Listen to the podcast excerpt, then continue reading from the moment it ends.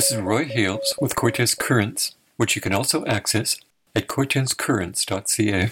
The best overview of the FOCI's Marine Stewardship Initiative, the absolute best overview in a nutshell, is Arthur C. Clarke's quote. It's the mantra of the Marine Stewardship Initiative. And Arthur C. Clarke wrote, How inappropriate to call this planet Earth when it is quite clearly ocean. That is, in a nutshell, the Marine Stewardship Initiative. Uh, Explains Sabina Leader Mintz, Program Coordinator. Perhaps we could have called it Marine Awareness Program, because what's most important is that we're making people aware of the marine environment so that they can, in turn, steward and take care of that marine environment. It's a bit of an uphill battle with the Marine Stewardship Initiative because what you need to understand is that we're terrestrial mammals. And so we have a natural bias to terra firma, to the land. We're islanders. And as an islander, I felt it was very important that people recognized the chunk of land we live on is totally surrounded by water and ocean. That is our vision. That is our purpose and the importance, I believe, of the Marine Stewardship Initiative. We have five major programs at this point in time. The Cortes Island Foreshore Monitoring Program, our very first marine stewardship initiative, uh, began in 1995 conversations with Dolores Broughton. I was working together with Dolores on some Reach for Unbleached reporting. And Dolores said, We really need to get on to monitoring the marine environment. Somebody's got to do that. And I said, Okay, we're going on 28 years coming up to the new year. And so this is our longest standing program is the Cortes Island Foreshore Monitoring. We have established 12 permanent research sites around Cortes Island where volunteers go out every year. We lay quadrats down along a transect line that is permanently established with pins that are located and relocated every year. And we collect information to say, here's what we see at these quadrat sites, these half meter by half meter square sites in half meter elevations from 3.5 meters right down to 1.0 meters in the intertidal. So, incredibly valuable in today's day and age of dramatically changing climate. We are looking for changes. We are monitoring for changes. As water temperatures increase, we could see a change in the species that occur that we see in our quadrats every year. FOCI has always been a champion of this idea of long term environmental monitoring. I think the real success for this program, and it's our longest standing program, is the fact that it is completely volunteer run. We're not at the whims of somebody deciding to fund us or not fund us. This is a 100% volunteer program with community members that get out every year. They've adopted sites within the intertidal. They take pride in contributing to the long term monitoring and they're making us aware of what's happening. This information has just been picked up by the Strait of Georgia Data Center in the last year. They've scanned in all of our original data sheets, our hard copy. As of this week, there is a student hired at UBC who is now entering that data into this very large data bank at UBC funded by the Pacific Salmon Foundation. Cortes has been recognized to have the longest standing record of environmental monitoring in the Strait of Georgia. So, our very first program, one of our most prominent programs, and one that is now being acknowledged for the long term efforts that we put into it. Have you noticed a shift in the species that you're monitoring? We have not, and that's good news. We don't do any formal analysis of our data. This will be done and can be done as this information is digitized and entered into this very large data bank. That information will become available to students and programs who may want to start doing some formal analysis at detailed levels. But basically, on the ground, we are not seeing that. We see an introduced species that was here when we started, still there, but not really moving in abundance. We don't see any change in the species of seaweeds, which we could see as temperatures increase. So, no, things are looking good and things are not changing at that gross level of our visiting one year to the next. And that's good news.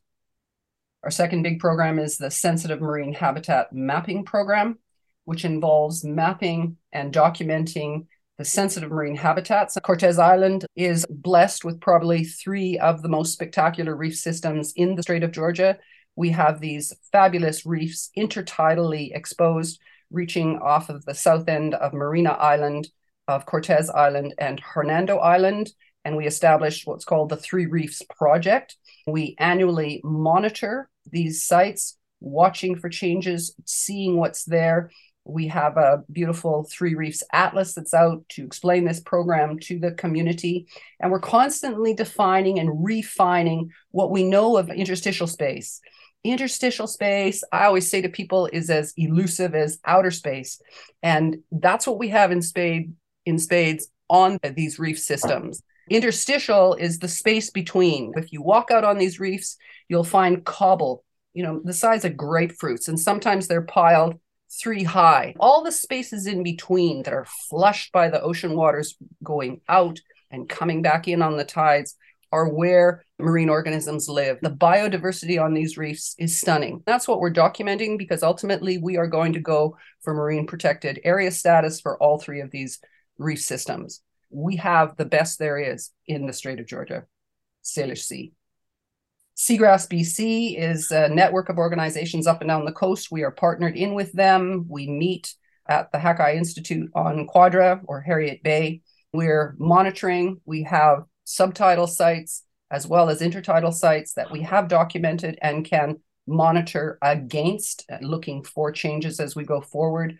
One of the biggest threats to our coastal eelgrass beds up and down coastal BC is the foraging by Canada geese. The first official goose calls have just occurred last summer in Comox, and we'll be following on their research and their good work there to try to give some break to our intertidal eelgrass beds that have basically been removed by this introduced species of Canada goose. Coastal sand ecosystems, another marine habitat that's sensitive, is big in the conversation on Cortes right now. This is the whole conversation happening at Manson's Landing with BC Parks. A coastal sand ecosystem is exactly what it says it is. It's a biological community of organisms interacting with the physical surroundings of shifting sand. It's a very unique ecosystem in coastal BC. It is also a red listed threatened ecological community in British Columbia. Very small remnants. One of those remnants is Manson's Landing. Manson's Landing, all the way out to the Spit, is one of our finest examples. This is an area that's very convenient to pull boats up onto and leave them there all year or leave them seasonally. Parks is under a lot of pressure to protect that habitat for this ecological community at risk uh, as well. It has the forage fish, which I'll talk about in a minute. This is the impetus for moving boats and coming up with some creative solutions as a community together with BC Parks as to how we can create small boat storage at Manson's Landing that is not destroying the coastal sand ecosystem or the forage fish habitat. Our third main program is called the Forage Fish Program, and we're four years into it. And the big highlight there is that the spawning of Pacific sandlance that we have documented in 2019 and continue to document every year, just this November as well. Bumper spawn. This is the heaviest, most significant spawn on the east coast of Vancouver Island from Sayward south to Victoria. Our FOCI team was trained by Project Watershed out of Courtenay, who we're partnered with. And they are just excited every year for us to call in two weeks before anybody else spots forage fish or Pacific sandlance egg in the ground, we provide very significant spawning habitat for these beautiful little Pacific sandlance or needlefish, as some people know them. The old timers called these small forage fish sweevies on Cortes. We have a team, we call ourselves Team Sweevy. We've been out there every November through January monitoring for their presence, and they're back in number at Manson Spit this year. So we're always excited to welcome them back. Team Sweevy is out there on the beaches as I speak right now. The fourth main program within MSI is the subtidal biodiversity program. And five years ago, I established 12 subtidal research sites in the waters surrounding Cortes Island. We're just going to hit the water here in the next several weeks. This is the time to dive. The waters are clear. And again, long term monitoring. We established 12 permanent subtidal research sites around the island. We get in and we look and we monitor and we watch for changes that are happening. Our fifth main program within marine stewardship is our community education, our community outreach work, our citizen science programs. We're constantly partnering in with other agencies to provide these. For example, the Hakai Institute in Quadra Island in Heriot Bay. We work together with them on citizen science programs that we bring to Cartesians. We have a starfish wasting disease program project. We have a larval Dungeness crab recruitment dispersal study using light traps. We work with the Marine Education and Research Society to monitor humpback whale presence. We work together with DFO to monitor green crab presence. We have a very strong citizen science programs that people can sign up for any time of the year. There is an activity that brings people into the marine environment and engages them in that marine environment. FOCI is partners with the Cortes Wild Partnership. We're one of five partners there. We run an eco lab the ecology lab. This is all Cortes Wild is centered at the Linnaea Education Center, and that is where we have our outreach displays on subtidal biodiversity, forage fish, humpback, comeback, and so forth. I have always, in every program I run, included youth in those programs. I have what's called at FOCI Youth Working for Nature, and you'll see that the youth are involved at every level of the work. So, five main programs within the Marine Stewardship Initiative. What kind of challenges are you facing? The greatest challenge we have is we're terrestrial mammals. We're trying to explore this amazing marine environment. It covers three quarters of the planet to greatest depths.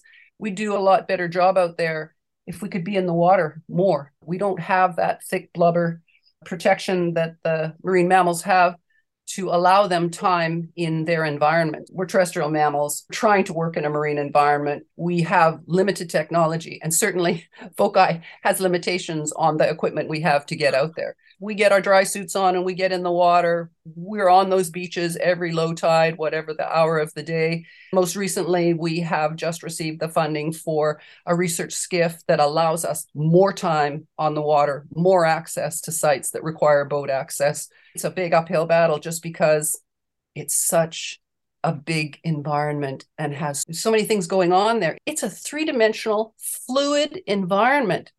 It's nuts. So, lots of challenges, which is why the program is so exciting. The excitement of marine stewardship is simply that is that it's very mysterious. We can never know all the answers, so we ain't going to run out of work. If you were asking people for something, a way that we can help, what would it be? Oh, volunteer. Volunteer. All these programs, take your pick. It's like walking into a candy shop. You can be a volunteer on the foreshore. You can adopt a site. We have families adopting sites. This is a fabulous way. I have Team Zella, for example, out at Red Granite. She gets her parents out there every year and they adopt that site and they monitor. I've got Tosh up at Seaford and he gets Ryan out there and they're monitoring their site and putting that information in every year for us the uh, sensitive marine habitat mapping. I have youth accompanying me, people accompanying me out on the reefs, making the observations, getting out there. We have fabulous artwork that's come back from some of our youth in terms of they're trying to describe the beauty of what they're seeing out there. The forage fish program is up and running right now. Volunteers just to call us up and say, Hey, I want to be a member of Team Sweevy. I want to know what a Sweevy is, for heaven's sakes. So we have these programs running. We're out every three to four weeks taking samples at different sites, sitting down, looking at them under the microscope. Great way to get involved. The subtidal biodiversity, want to be a boat tender, come on out and tend boat with us, see what we're up to. In terms of all the marine education, wow, we've got displays to put up. Come and help us design displays and get them up at Cortes Wild. We've got data to enter. We're keeping a master species list of marine species, and I've had us volunteers that have digitized data that was only in a hard copy form so that we can get things up and running in new formats. Fill your boots any way you want to volunteer. You step up, and if there's nothing that perfectly fits what somebody wants to do, I can design it. I'm going on 28 years here with this program. I work professionally as a marine biologist. One of the things I've done for many of my years is to work in marine based educational tourism at sea from the Arctic to the Antarctic and just about everywhere in between. I train interpreters. I think one of the most important aspects of this marine stewardship initiative is our engagement, my engagement, FOCI's engagement with the community of Cortes, with the greater community through our partnerships on coastal BC, in engaging people in the marine world, in getting these terrestrial mammals to pay attention to this environment that's very foreign to them, but literally covers three quarters of the planet and surrounds us as islanders. I want people traveling across on the ferry to Campbell River instead of trying to figure out what you're going to do on your list. Get out and look at that ocean that they're crossing, wonder what's down there and how they can be involved. We have opportunities for them to be involved here through the Marine Stewardship Initiatives. It's all about community engagement. That's how we get things done. You've been listening to an interview with Sabina Leader Mintz, coordinator of FOCI's Marine Stewardship Initiative. This is Roy Hales with Cortes Currents. Goodbye.